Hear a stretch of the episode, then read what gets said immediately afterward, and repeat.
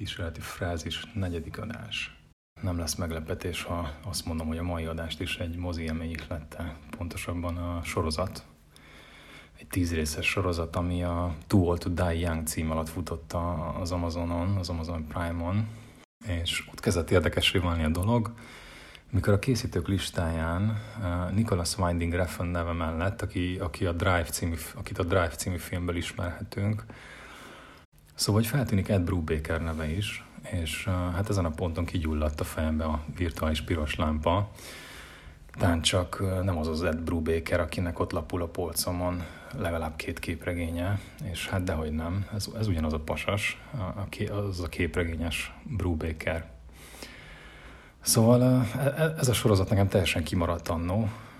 IMDB-s mércével ezt 7,4-re tagsálta amúgy a népítélet Storit pedig hát az egyik szálon egy, egy zsarú, ellentmondásos kettős életét látjuk kibontakozni, a, a zsarú és így a bérgyilkos lét között csapongva, ami aztán szépen lassan összefonódik egy mexikói kártel tevékenykedéseivel, és egy, hát nem is tudom, egy, egy pszichológus nőci igazságosztó hadjáratával.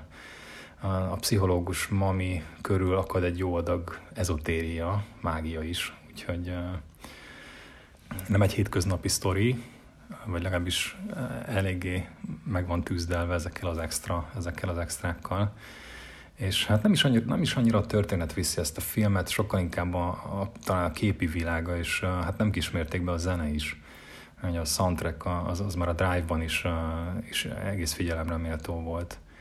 De, de a film maga hát az, az borzalmasan lassú, már-már ilyen tarbélai lassúságok vannak benne. Rengeteg ilyen végtelenül lassú snittel, beszélgetésekkel, és hát bővelkedik, bővelkedik rendesen abszurd, groteszk jelenetekkel. Lynch, Lynch értelemben vett groteszk ebben a, ebben a tekintetben. Nekem kicsit a veszett a világ, vagy a, vagy a kékbársony hangulatát idézte. A publikum nem fogadta túl jól, az Amazon le is lőtte, úgyhogy nem lesz második évad, de nekem személy szerint nagyon bejött. De akkor térjünk is át Brubakerre és arra a két képregényre, amit, amit ajánlani szeretnék, és hát kezdjünk az íróval. Amerikai kortás, képregényes, fiatalabb generációból most 50 év, 50 éves függetlenként kezdte pályafutását, majd, majd megjárta nyilván a nagy kiadókat, a DC Comics, Marvel-t, az, az Icon-t, és aztán az Image-nél kötött ki, és itt is jelent meg az a két képregénye, amit, amit a mai nap vagy ami a mai nap ajánló témája. Brubaker leginkább szuperhíró vonalon tevékenykedett, fő munkái közt megemlíthető a Batman, a Daredevil, Captain America, Catwoman, igazi, igazi nagy ágyuk. És akkor nézzük a két képregényt, amit hoztam. Az első, az első a Fatal, vagy Fatal, mint Fan Fatal, a második pedig a The Fade Out című epikus kis történet. És tudtam, a magyar kiadásban sajnos nem elérhetők. Az én példányaim angolok, Amazon Koyukéről szereztem be, úgyhogy hajrá, itt egyébként még, még elérhető. És akkor nézzük az elsőt, a Fatalt, ez uh, ugye Image Comics-nál jelent meg. A kiadás dátum az 2012 és 2014 között volt. Ez egy 24 kiadásos öt könyvbe gyűjtött történet. Comics, Comic Books Roundup-on 8,7-est kapott, ami, ami nem egy rossz pontszám szerintem. Itt talán ez, ez, ez már jónak tekinthető. És hát igen, Brubaker jegyzi, mint író, és Sean Phillips a rajzoló, az ő kettejüknek a koprodukciója. És hát egy igazi vérbeli noir képregény, ha úgy tetszik, mystery thriller, aminek a fő cselekményszála egy, egy Josephine, vagy röviden Joe nevű nőnek a na, nagyon is kalandos életére van felfűzve, és hát ennek a Josephine-nek az a, az a különös, vagy a különleges tulajdonsága, hogy, hogy láthatóan halhatatlan, de legalábbis nem, nem, nem öreg, vagy legalábbis nem öregedik. Valamikor a 30-as években indul a történet, az ő története, és hát egész korunkig terjed. Ez alatt Joe, Josephine ugyanolyan szép és fiatal marad, mint ahogy, mint ahogy megismerjük ott a 30-as években. És ezen a tulajdonságán túl ilyen instant csábereje van, amivel képes bármelyik faszit az ujjai köré csavarni, akik, akik aztán fanatikusan rajonganak érte, és hát bármit képesek megtenni érte. Nyilván telnek, a, telnek az évek, hősnőnk Josephine próbál megérteni ezt a, ezt a különös, ennek a különös képességnek a természetét, és közben mindenféle bonyodalmakkal kerül szembe, összeakad mindenféle erőszakos szektákkal, vallási fanatikusokkal, kapunk egy kis, egy kis Lovecrafti horrort is, csak hogy legyen egy kis visszacsatolásunk így az előző, az előző adásra.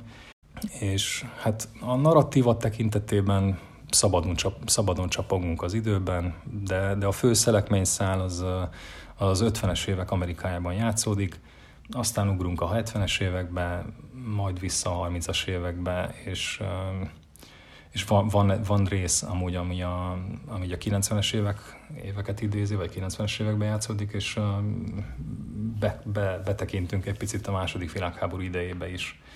Tehát nagyjából egy ilyen egész idő, időrendben egész kaotikus, de, de nagyjából ezt a periódust fedi le.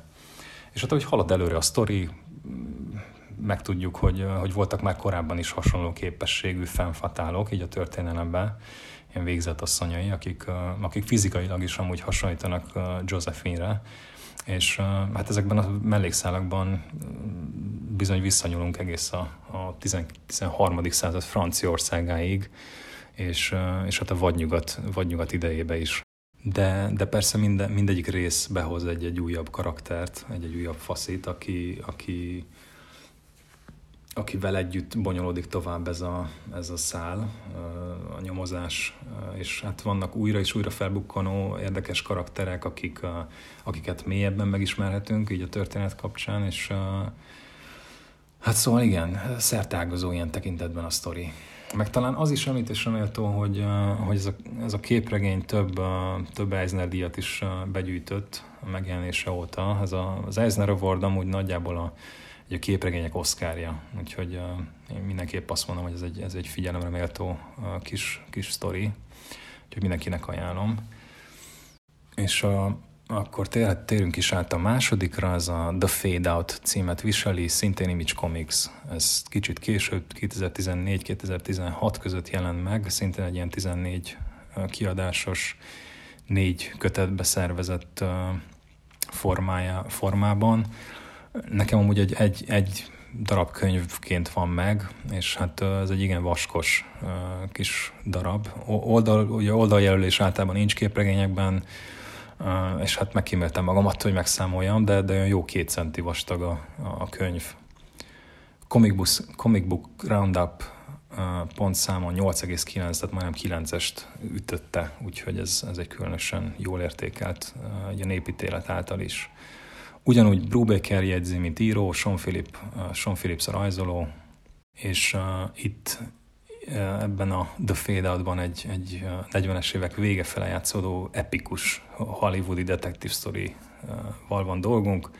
Itt egy, egy Charlie Peris nevű forgatókönyvíró kalandozásait követhetjük többek közt, aki hát ilyen posztraumás stresszben szenved, és emiatt képtelen írni, meg idő, időben leszállítani a, a könyveit ezért, ezért a háttérben egy Jill nevű haverja ír helyette, aki, aki tiltólistás szereplése miatt nem, nem, nem alkalmazható ugye a filmiparban. Ez, a, ez így a hidegháborús évek hollywoodi sajátossága volt, mikor hát ugye rengeteg ilyen rendezőt, írót, színészt fekete listára tettek gyanús kommunista tevékenységeik miatt.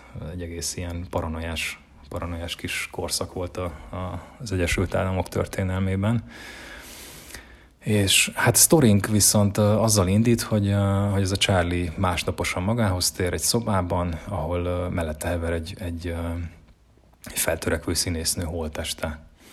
És hát persze nem emlékszik semmire. Aztán Jill és Charlie, ugye a két haver együtt próbálnak, vagy együtt, együtt próbálják felgöngyölíteni a bűnügyet, ami egy egész szövevényes történetbe torkollik, az elmaradhatatlan nehéz fiúkkal, tehetős befektetők, ugye filmiparról beszélünk, filmipar körül is játszódik az egész film, megjelennek ugye a mogulok, ezek az ilyen arhetipikus, vagy arhetipusos hollywoodi figurák, és és hát rengeteg elképesztően színes karakter sorakozik ebben a, ebben a kis történetben. Abszolút megidézve a Hollywood aranykorának hát inkább a sötét, mint, mint sem dicső szellemét. Úgyhogy ha ez így érdekesen hangzik, akkor, akkor mindenképpen ajánlom megvételre ezt a két darabot. Stílusukat tekintve mindkettőt valahova egy a Dark Age besorolnám, ami hát ez a 80-as évek óta hódító rajstílus, és ez még, a, ez még a manga megjelenése előtti idők, időket idéző képregény stílust uh, hozza. Ez a, ez a gyakorlatilag a 40-es évek rajz esztétikájából inspirálódott, így a korabeli filmnoárok stíljeit követve szépen, nagyon szépen vannak megrajzolva, nagyon jó a környezet, a természet, úgyhogy ebben a tekintetben uh, is, is figyelemre méltó a, a, ez a két könyv. Nyilván érdemes megnézni egy-egy, egy-egy kereséssel, hogy, hogy, hogy mennyire mennyire az, ami, amit, amire mi vágyunk. Úgyhogy igen. Összességében barom jó hangulata van mindkettőnek, és hát aki kicsit is rajong így a felnőttebb, felnőttebb detektív noir műfaj iránt, annak mindenképp ajánlom mindkettőt, mert hát úgy gondolom, hogy rég, rég itt az ideje leszakadni ezekről a, a szuperhősös képregényekről, mert, mert hát ez a, ez a képregény műfaj szerintem sokkal-sokkal többet tartogat annál.